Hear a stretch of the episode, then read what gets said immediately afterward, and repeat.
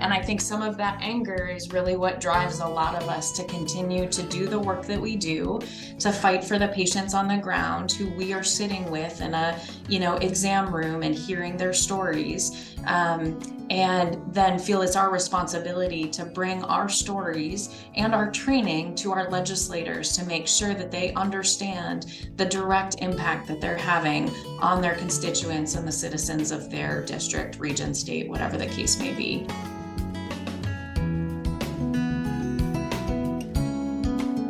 Welcome to the Vermont Conversation. I'm David Goodman. A war on doctors is underway in Republican led states, and numerous physicians are fleeing for safer ground.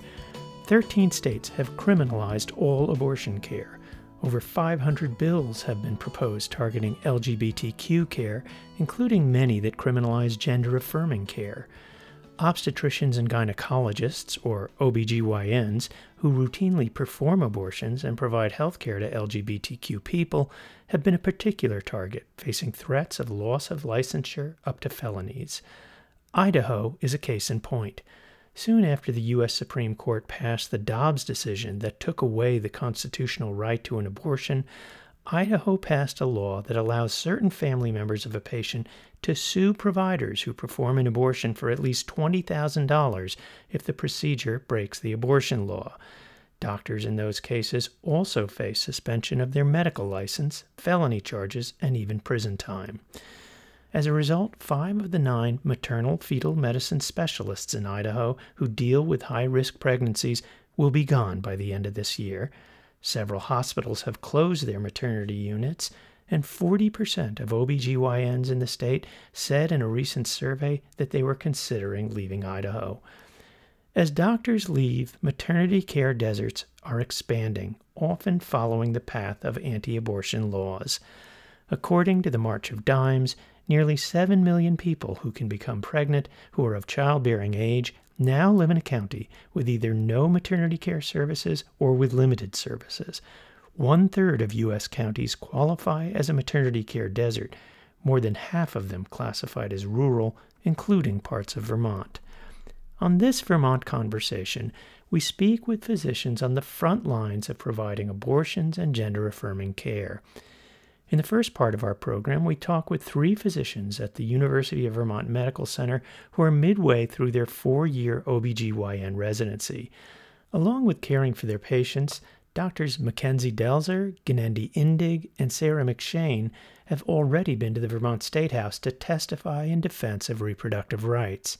In the second part of the program, we speak with Dr. Lauren MacAfee, Associate Professor of Obstetrics and Gynecology and Complex Family Planning at the University of Vermont Larner College of Medicine and the UVM Medical Center. She has been an outspoken advocate for reproductive rights. Becoming a board certified OBGYN requires at least 12 years of post secondary education.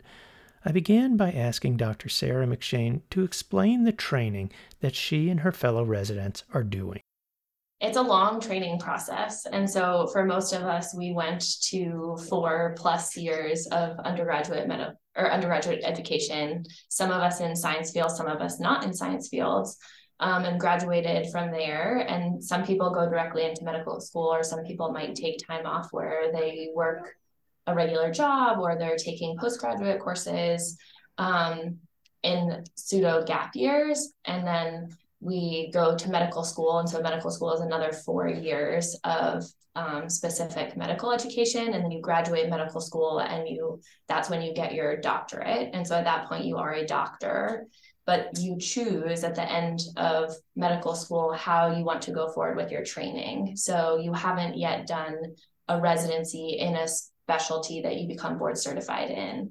And so for all of us, we chose to go to OBGYN medical residency. And and at the end of our four years of medical residency, then we graduate from residency into being an OBGYN. And as you mentioned, you are already doctors. Um, you're as a second year resident. Explain what you do. So we are training physicians. We um, work within the University of Vermont, um, both in clinic and in the OR and on labor and delivery in our postpartum units we care for patients with the supervision of attending physicians. And that can be anything from taking care of laboring patients to assisting in surgeries in the general OR or carrying our own patients in clinic that we staff with an attending physician.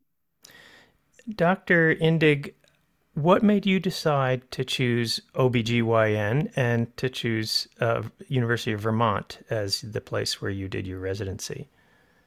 Yeah, so I, as Dr. McShane was explaining, some people have taken time off before medical school, and I've worked in patient advocacy perspective for LGBTQI patients. Um, with that, going into medical school, I didn't know what kind of specialty I wanted, but being exposed to OBGYN basically highlighted to me the combination of surgical care, basic medical care, primary care, and an integral part of um, advocacy in taking care of your patients.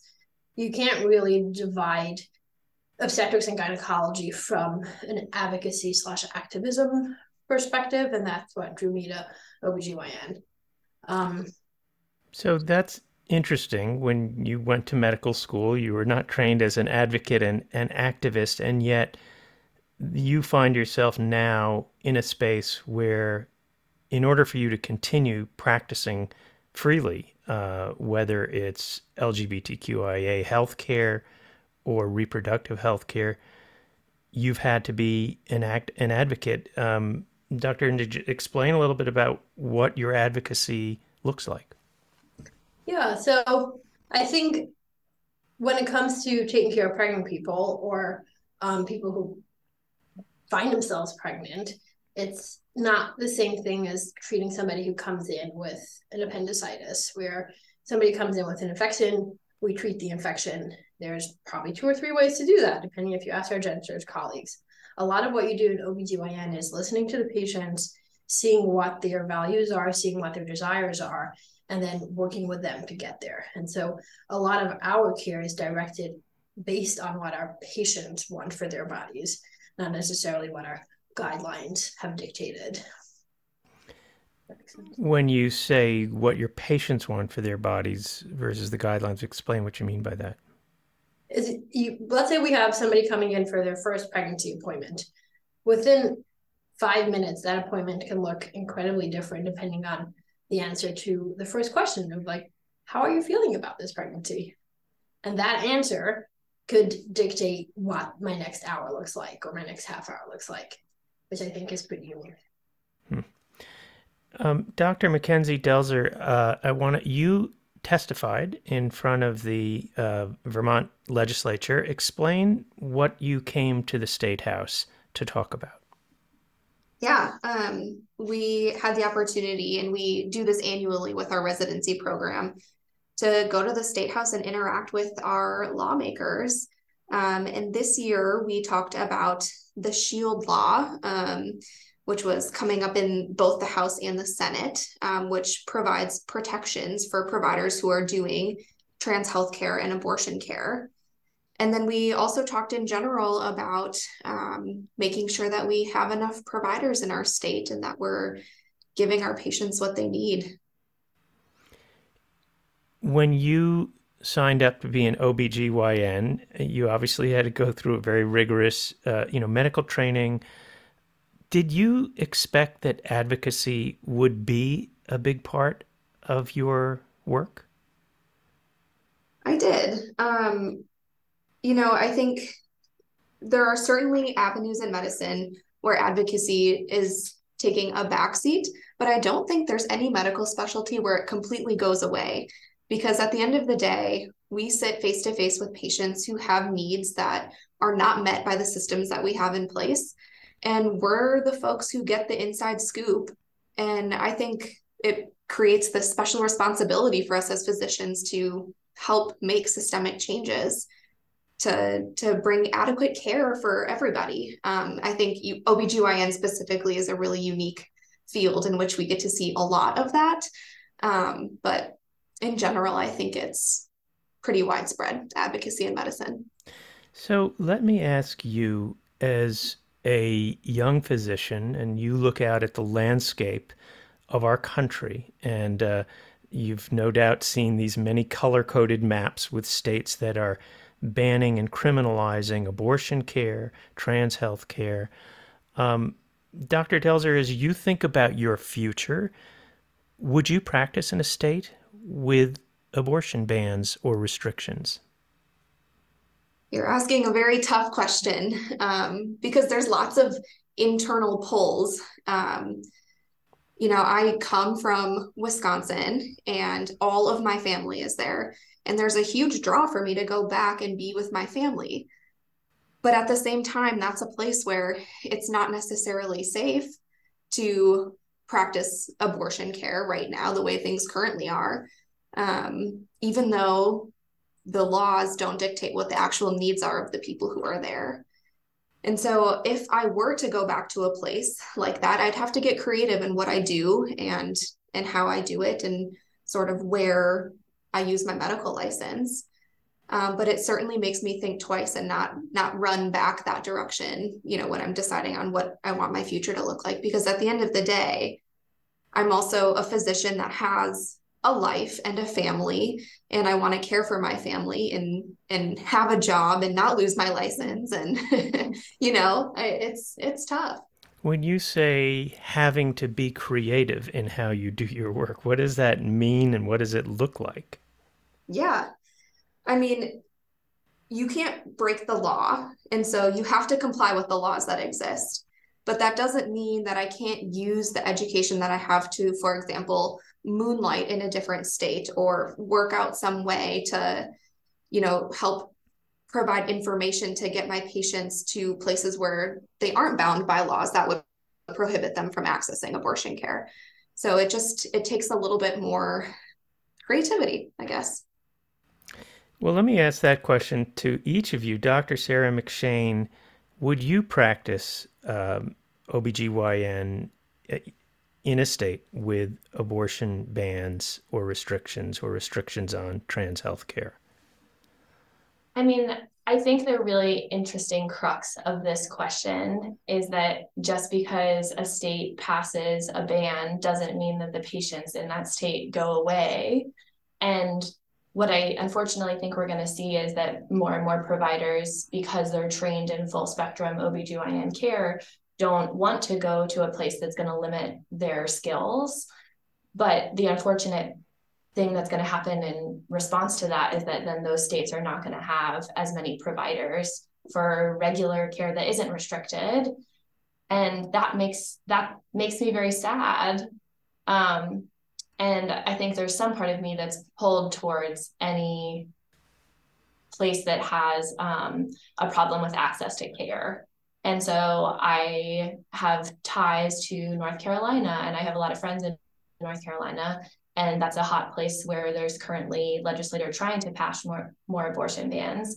Um, but it doesn't necessarily mean I wouldn't practice there. It just means I, like Mackenzie said, that I would have to think very hard about it. Because the other part of the question that is cruxed is that as residencies in red states have more issue getting their residents medical training in abortion care, then there's going to be less graduating residents that are fully skilled in abortion care, which then makes me graduating from Vermont as a fully skilled provider somebody I feel some moral um, pull to practice that because there are fewer of us potentially. You have invested an extraordinary amount of time, energy, and resources.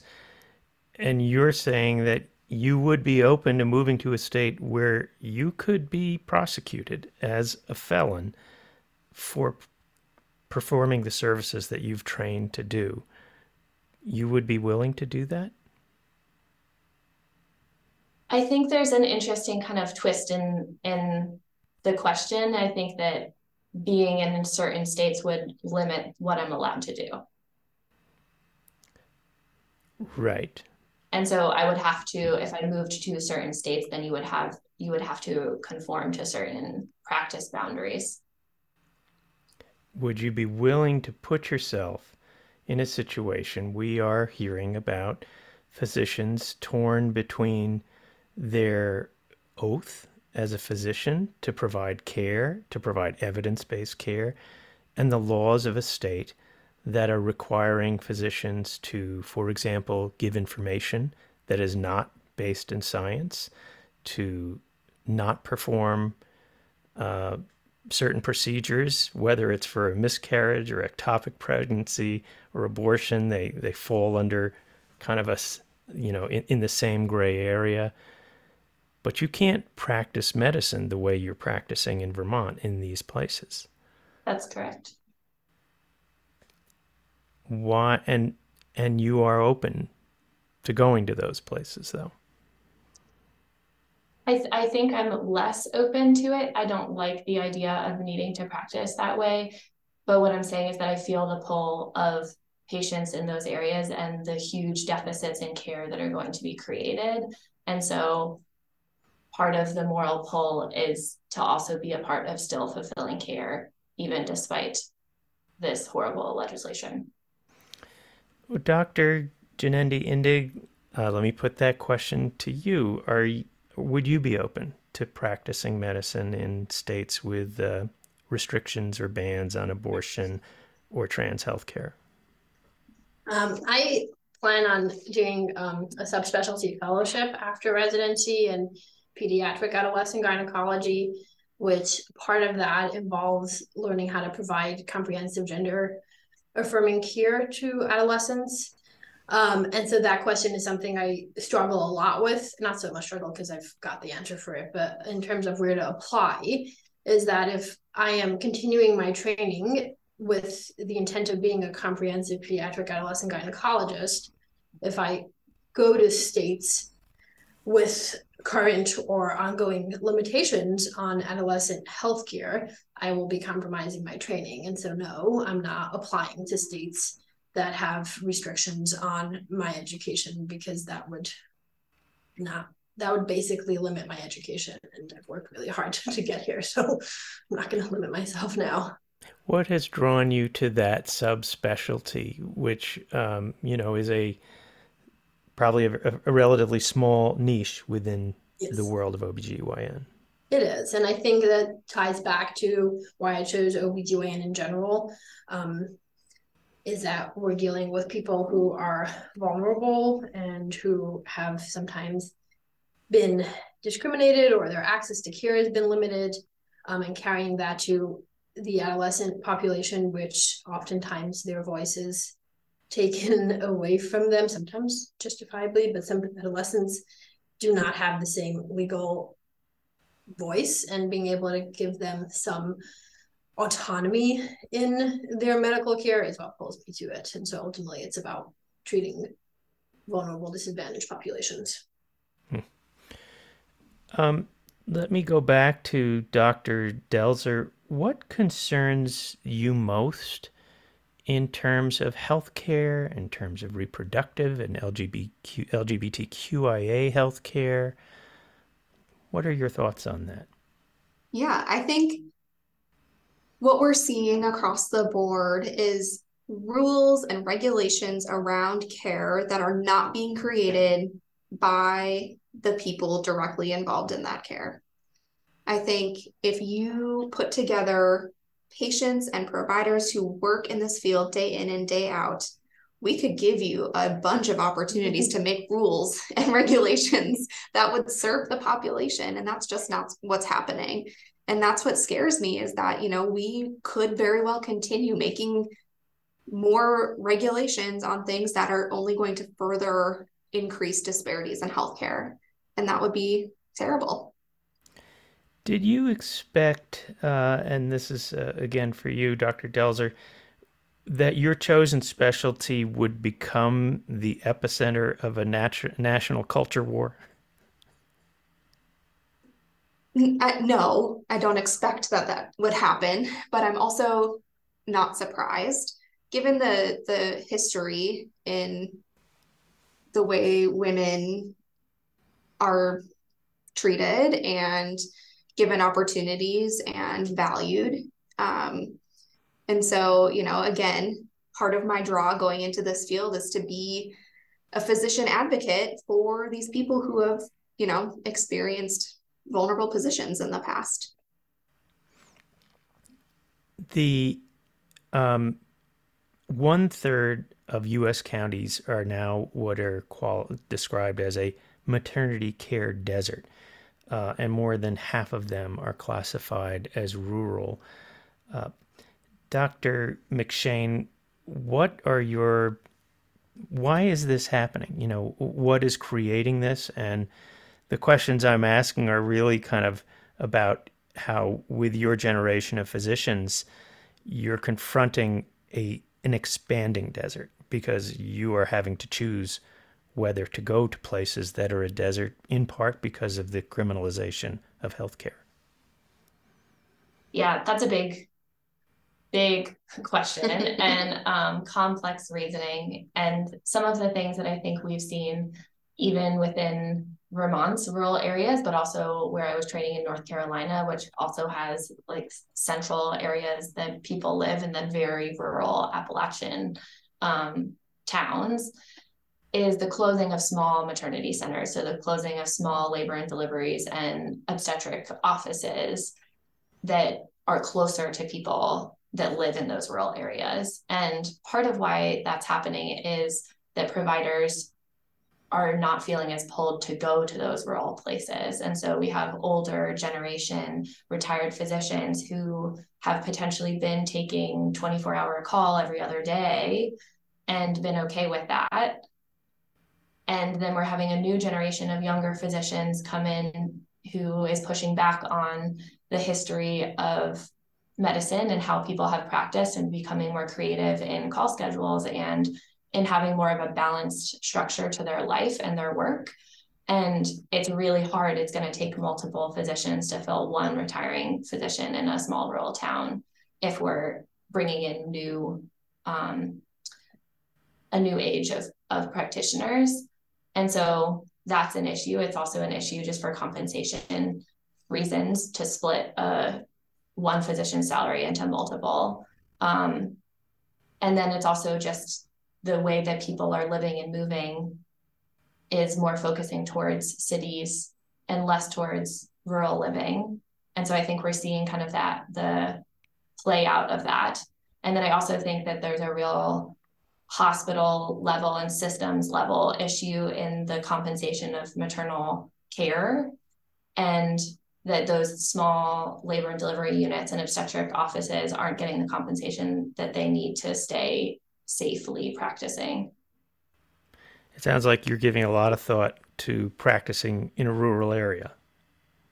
I have, yes. Why are you drawn to that?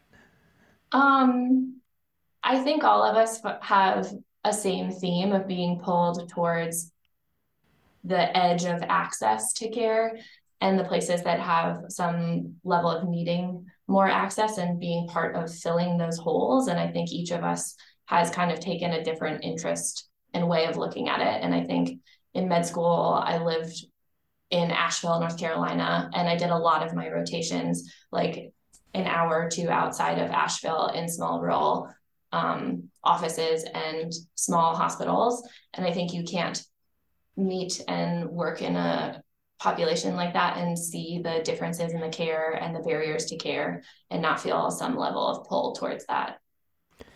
It strikes me that in the context of the issues we're talking about and the controversies that surround it, rural physicians are pretty they're they're alone. They face a lot of, you know, the the pushback. These rural areas are often more conservative.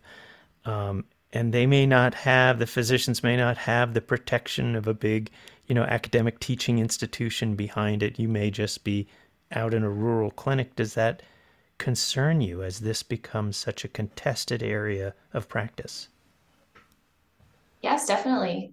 You know, as you go through medical education and you realize more and more that your training continues every year of that you practice beyond residency and you think about graduating residency and where you have always support behind you in making decisions in the OR and caring for women on labor and delivery to go to then being a sole practitioner by yourself is kind of scary. That's a big jump. Um, and being in a larger practice or in, in an academic institution, you still have some level of colleagues that are close by when there is a difficult case or an ethical conundrum. What gives you the courage and commitment to want to strike out for these underserved places? uh, I don't know. um, well, let me ask Dr. Indig. Um, you're now the subspecialty that you're describing in gender affirming care.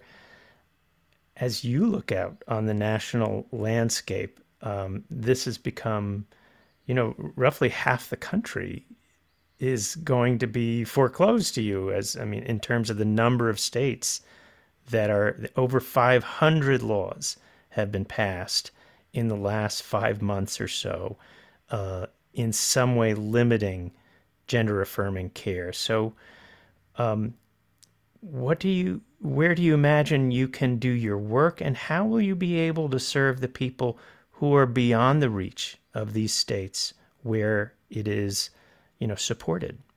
Yeah, I think that's a, a really challenging question because um, my mentors in very progressive liberal institutions and cities have been dealing with death threats and doxing and um, enough to the point where some of them have had to hire full-time security to protect them. And this is in major metropolitan pretty progressive areas. And so i think unfortunately with the language that is being the language that we see around the country and the misinformation out there is is limiting us to such a point where I'm asked on a like monthly basis, are you sure you still want to do this? Because the bar is pretty low for where it's safe to practice um, this kind of specialty. And I think this is something that our country is going to be struggling with for the next decade or so. And I'm interested to see how that impacts my future career, but I don't really know what the answer for that would be.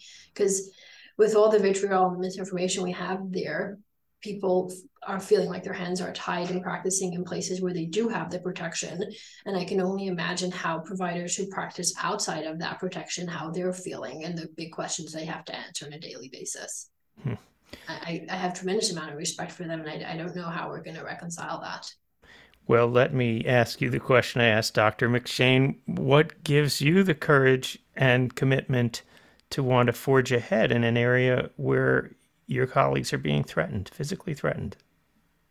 I think watching them and watching their bravery and watching them use that fear as a motivating factor and seeing them rally and use all these um, instances and despite all that keep pushing on and still saying no i will treat a, a population that needs me um, and just hyper focus on their jobs and trying to let the uh, hate not impact them. I think seeing my mentors go through that is what keeps me on the path. Well I, at the risk of keeping all of your patients waiting any longer, I'm going to let the three of you go. And thanks to all three of you, Dr. Mackenzie Delzer, Dr. Janendi Indig, and Dr. Sarah McShane, for joining us on the Vermont Conversation. Thank, Thank you for having Thank us. We turn now to Dr. Lauren MacAfee, Associate Professor of Obstetrics and Gynecology and Complex Family Planning at the University of Vermont Larner College of Medicine and the UVM Medical Center. She has been a frequent expert witness on abortion rights in the Vermont State House and an outspoken supporter of Vermont's Reproductive Liberty Amendment, which enshrines reproductive autonomy in the Vermont Constitution. Dr. Lauren MacAfee, welcome to the Vermont Conversation. Thank you. I want to just get your response. I know you were sitting in the room as your three residents we're talking about their futures. They are young physicians, you know, considering the world that awaits them. What are some of your thoughts on hearing them? I continue to be so inspired, I have to say, by the younger generations, both the medical students and our residents, in terms of their optimism, enthusiasm, and desire to make the world a better place through medicine, through advocacy, through whatever avenue they can find.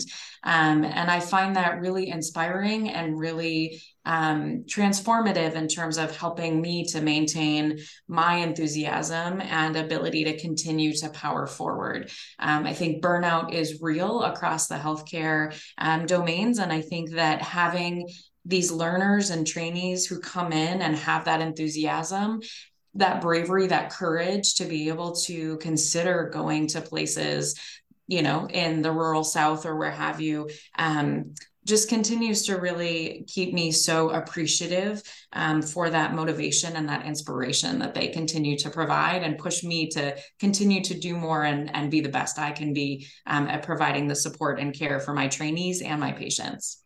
You are seeing colleagues from around the country in the field of OBGYN and LGBTQIA healthcare um, fleeing their practice areas because of the criminalization of care. First, as you listen to these young physicians, are you worried about them?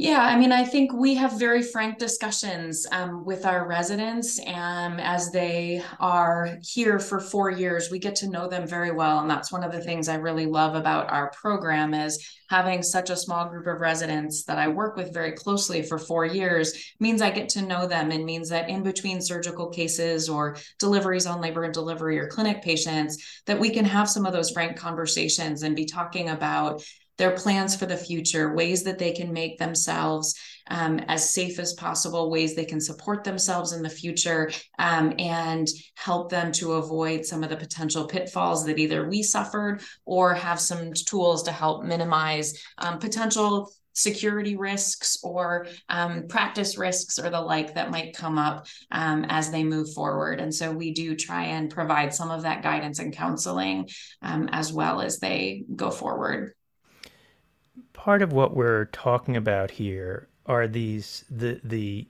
expanding maternity care deserts, and um, let's just take an opportunity to explain what does that mean and what does that look like. Sure. So we're seeing increasingly numbers of towns, communities, counties that are losing their obstetrical care providers. And that could be midwives and um, obstetricians um, and potentially hospitals that provided obstetrical services. Um, and as a result, patients then no longer have those services close to home and have to travel to access healthcare. Um, and we're seeing this very frequently, I will say, at the University of Vermont Medical Center and across our health network. Um, we are seeing patients that are traveling one to three hours for routine prenatal care um, or for ultrasounds, and then sometimes even for subspecialty care. But much of that is for basic kind of routine obstetrical care because they don't have options closer to home, um, or the hospitals that may be closer to home for them, their services have been ended as a result of um, their maternity care units being closed. Talk about where that's happening within the University of Vermont network or just here in the northeast. I think people are used to thinking this this happens somewhere far away but it's happening right here yeah. So in upstate New York, um, Alice Hyde Medical Center, which is part of the um, health network now, um, but prior to them fully joining, um, their maternal unit closed. Um, and so that meant that all patients then needed to primarily go to Plattsburgh to um, the, the Champlain Valley uh, Physicians Hospital, CVPH. we're seeing other smaller hospitals not associated with the University of Vermont Health Network in the Vermont area. So Springfield Hospital is an example where they're obstetrical unit has closed. Um, and then there have been times where some of our other smaller hospitals have been on divert because they didn't have um, their one obstetrician maybe was on vacation or got stuck in a snowstorm or something happened and they didn't have the backup support that they needed. And so patients had to be transferred to Central Vermont Medical Center, Center, excuse me, um, transferred to us, transferred to Dartmouth, whatever the case may be. Um, and so we're seeing that not infrequently on a number of different levels uh, that patients are needing to travel farther um, for basic health care um, and uh, reproductive health services. Is it worse now uh, in this respect with having to travel, not having OBGYNs nearby?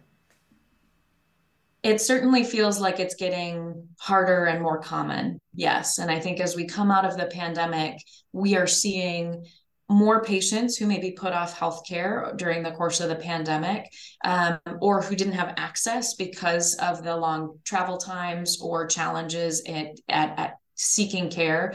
We're seeing long wait times in our clinics getting patients in, um, and we are seeing higher acuity and higher needs from patients, not only related to their medical needs, but potentially also related to some of their social supports, transportation, childcare, um, and the like, that just makes it even more challenging for them to access the services they need. Talk about the, in, the some of the inequities in reproductive health care and abortion care um, we know that uh, Black and Native American women experience pregnancy related deaths at rates three and two times that of white women, respectively. What accounts for that? It's a great question, and I wish I had all the answers to you for you. Um, but I think it's very multifactorial. So I definitely think some of this is contributed to just simply based on socioeconomic status and poverty. Um, living in uh, lower socioeconomic status levels may mean that you don't have access to um, safe water, safe housing, safe food, um, that you don't have access to all of the preventative healthcare services that you might normally be able to access. Um, we know that there is definitely some discrepancy in terms of how healthcare providers um, are able to screen and assess for patients based on their um, race and ethnicity that I think a lot of us are trying to work on addressing those implicit biases um, that may exist. We also know that there are different risk factors that may be um, more common in certain uh, race and ethnic groups, um, which may contribute to uh, some of the worsening morbidity and mortality that we see in those levels.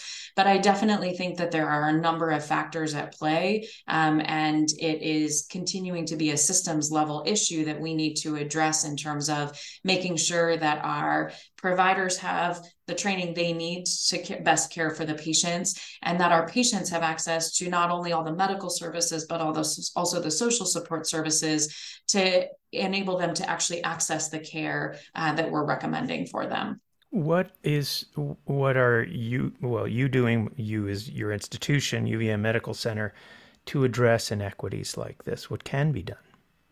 Yeah, so we are really fortunate to have access to a very kind of broad team based approach to our medical care. So we have physicians, midwives, nurses, and medical assistants in our clinic setting, but we also use and rely on our community health team social workers very heavily um, and have them help us to identify um, a whole host of you know different opportunities and resources that might be available, be it accessing better insurance coverage, housing and childcare support, um, and other resources that might be available.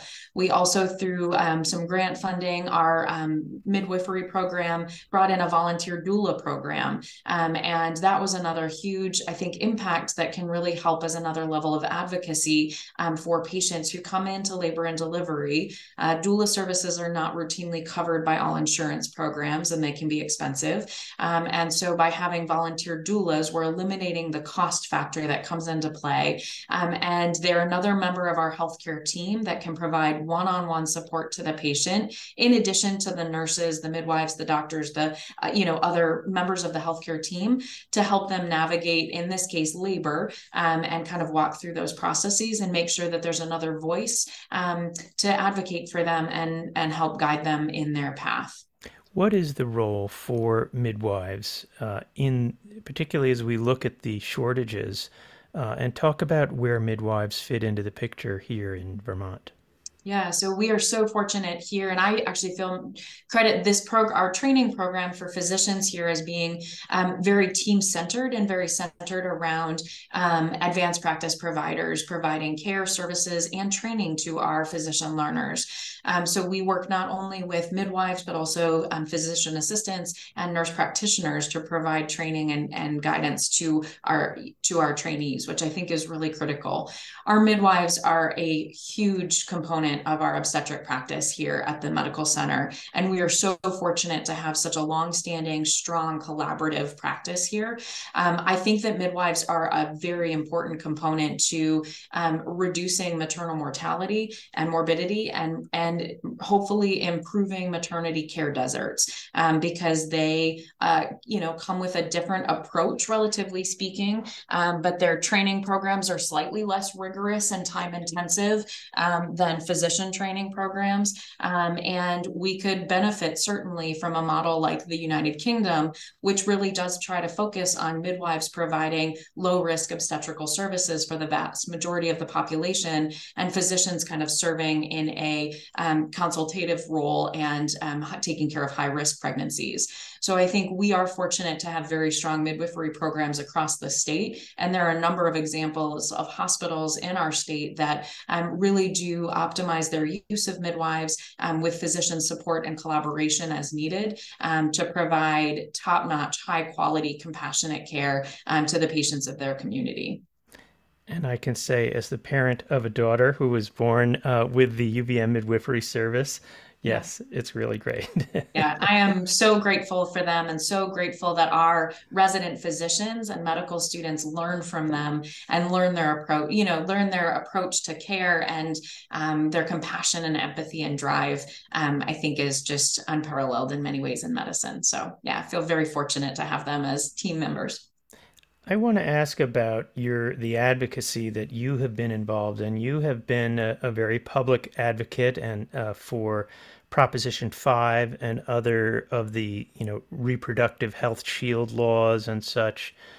Um, what has led you to take this kind of public stand? Uh, you know, apropos of the questions I was asking some of the physicians, you didn't go to medical school to necessarily be an ad- advocate or activist. Um, why have you taken that role on? Sure. So, um, I will start with my training just a little bit to highlight that. So, like the residents that spoke earlier, I did four years of undergrad, um, four years of medical school, four years of residency. And then, if that wasn't enough, I added on a two year fellowship in complex family planning. Um, and so, that is a subspecialty of OBGYN that focuses on um, complex contraception, miscarriage, and abortion care.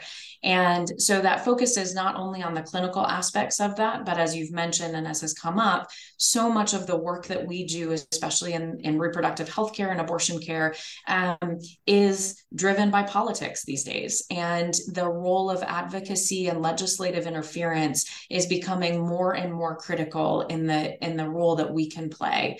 I think too that women who are seeking abortion care um, oftentimes are doing so, you know, out of a place of need, obviously, and an unplanned event and have so many life circumstances that are going against them that they aren't able to advocate for themselves apart from barely being able to seek the services they need.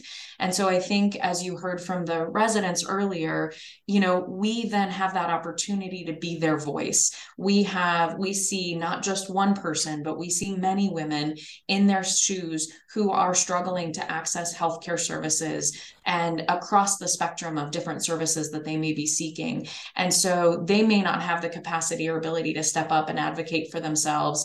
And so we then, as the providers, can step up and say, I have seen 10, 20, 30, 100, 200 patients that have come to me with this concern and I can be their voice and I can I can do that and bring that to our legislators um, in a way that makes um, the patients feel more heard and otherwise they wouldn't have a voice at the table. You described, you just skimmed over very quickly, but I'm going to back up and do the math. Your training four years undergraduate, four years medical school, four years residency, and two years in subspecialty training. Yep. 14 years of post secondary education to do the work that you do. We are seeing around the country physicians like yourself being lectured by lawmakers and being told what kind of medicine they need to practice um, by you know people who have no training whatsoever. What does that feel like to you, seeing your colleagues in the hot seat, having to basically practice medicine that is not based in evidence or best practices? Um, obviously it's infuriating um, is probably the best word right? Um, and i think some of that anger is really what drives a lot of us to continue to do the work that we do to fight for the patients on the ground who we are sitting with in a you know exam room and hearing their stories um, and then feel it's our responsibility to bring our stories and our training to our legislators to make sure that they understand the direct impact that they're having on their constituents and the citizens of their district, region, state, whatever the case may be. Um, and I have tried to really um, recognize my role and think about that and and keep that at heart and keep my patients needs at heart to be perfectly honest when I'm bringing that to the legislators, because the reality is that abortion care, even miscarriage care and early pregnancy, is not something that is often talked about in kind of our social structure and publicly. And so as a result, there's a lot of taboo around it, there's a lot of stigma around it.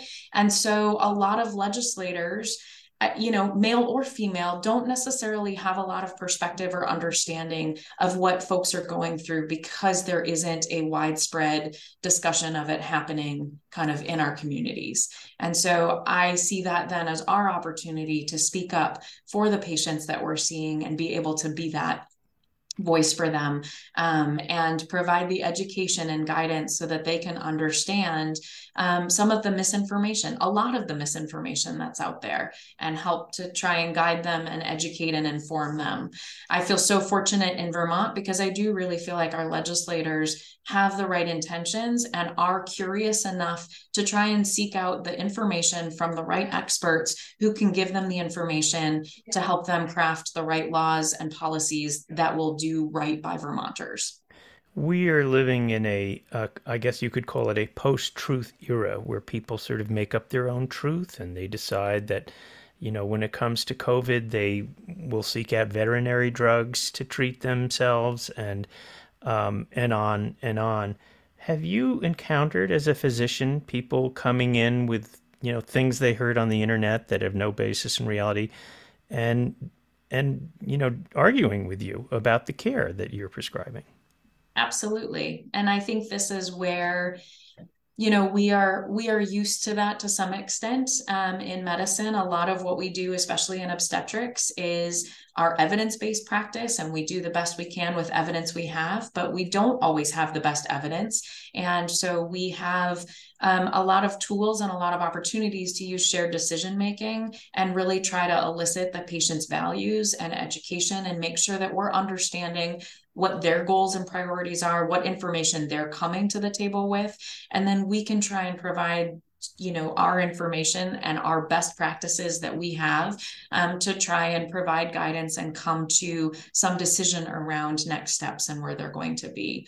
Our goal is never to be contentious or um, you know kind of paternalistic and tell them what to do um, but our goal is to help guide them down the path of health and wellness in whatever capacity that may be. And sometimes their views and and um, choices may very well differ from what we're recommending or what we might do. Um, but that's the reality of medicine, I think, these days. And I think we need to be open to the fact that patients are going to come to us with different values and perceptions and goals of what they want out of their care. Um, and our job and responsibility is to make sure they have the information they need to make the decision that's right for them and that we can dispel any myths or misinformation that they may have heard, provide them with the highest evidence and guidance and help them walk down that path together. Have you received personally any backlash from the advocacy or just the work that you do? I have. What does that look like? Um, usually it's uh, anonymous letters or cards um, in the mail to my clinic, um, oftentimes with references that I'm being prayed for or that I'm going to um, hell or some other kind of religious references. Um, and I, you know, have accepted it as part of the work that I do and recognize that. And it was certainly a consideration when I before I became, you know, before I kind of put my face out there and did a lot of advocacy and legislative work to have that discussion and conversation with my family around what will this look like for us? What conversations do we need to have? Is safety an issue? Um, I'm fortunate to have a very supportive, you know, institution and um, our um, academic leadership, media teams, et cetera, are all very supportive of the work that I do and continuing to be an advocate, um, both from the health network and state level. Um, but I, you know, there's certainly still that reality that we live in a small area and and violence is real, and we know that threats against healthcare providers um, have increased uh, across the board, regardless of reproductive health or not. And so I think we're all, you know, aware of that and try to protect ourselves as best we can, while still recognizing that um, we need to be advocates for our patients and um, i you know think that nobody will deny the fact that patients are going to die and suffer significant consequences as a result of all of the legislation that's being passed to you know restrict their access to comprehensive reproductive health care. And so you know the reality is that there is um, violence everywhere in different forms and i think we have to be um, willing to speak up stand up and fight for what's right. Have you been threatened with violence as part of this backlash um, not directly, just the um, letters that I get, which sometimes are um, more vitriolic than others. Has Vermont felt any of the ripple effects of the healthcare bans and restrictions elsewhere in the country? Are we seeing more people seeking abortion care here or transgender healthcare here? Anything that's noticeable as of now? Yeah, so we've always seen patients that have crossed state lines to come into Vermont for healthcare, um, and specifically abortion care or transgender care. Um, specifically, and and oftentimes that's geographically located, right? If a patient lives just across the border in New Hampshire, Massachusetts, New York, what have you, um, it may actually be geographically closer for them to access a clinic in Vermont. And so sometimes there's just the natural, um, you know, uh, as the crow flies, distance is closer. Um, we also have patients that might might be doing school here or have family or friends here. Um, and we have folks who may be serving overseas and military or other things where they will come back to Vermont if this is their home um, to access such services. Um, we have seen a slight increase, I believe, in our numbers. I apologize, I don't have the numbers offhand um, in terms of patients who are seeking care outside of our state, but we we didn't anticipate a huge influx, mostly just because um, there are states around us, Massachusetts and, and New York primarily, um, that are easier and cheaper to get to and have much higher volume clinics um, and more centrally located clinics that are able to um, up, you, you know kind of take up that additional burden burden for patients that are looking to um, access services. What is your biggest concern right now as you look at the current national climate and that national map where one state after another is, uh, you know, turning some different shade on a on a map showing where you can no longer get uh, health care freely? Yeah, I mean, I think it's really disheartening and what it's so hard for me to see that there are huge disparities in access to healthcare solely based on the zip code where you live. And that just seems so, eh, you know, just so unfair um, and really hard as a healthcare provider who wants to provide evidence-based compassionate healthcare and you heard from my residents similarly like we want to provide to the vulnerable to the people who need us and yet we can't. And we can't provide services that are needed because of legislative interference. And that legislative interference is coming from a place of kind of extremism that is not supported by the public you know general feelings around abortion. Most you know the the majority of the public supports at some access to abortion care.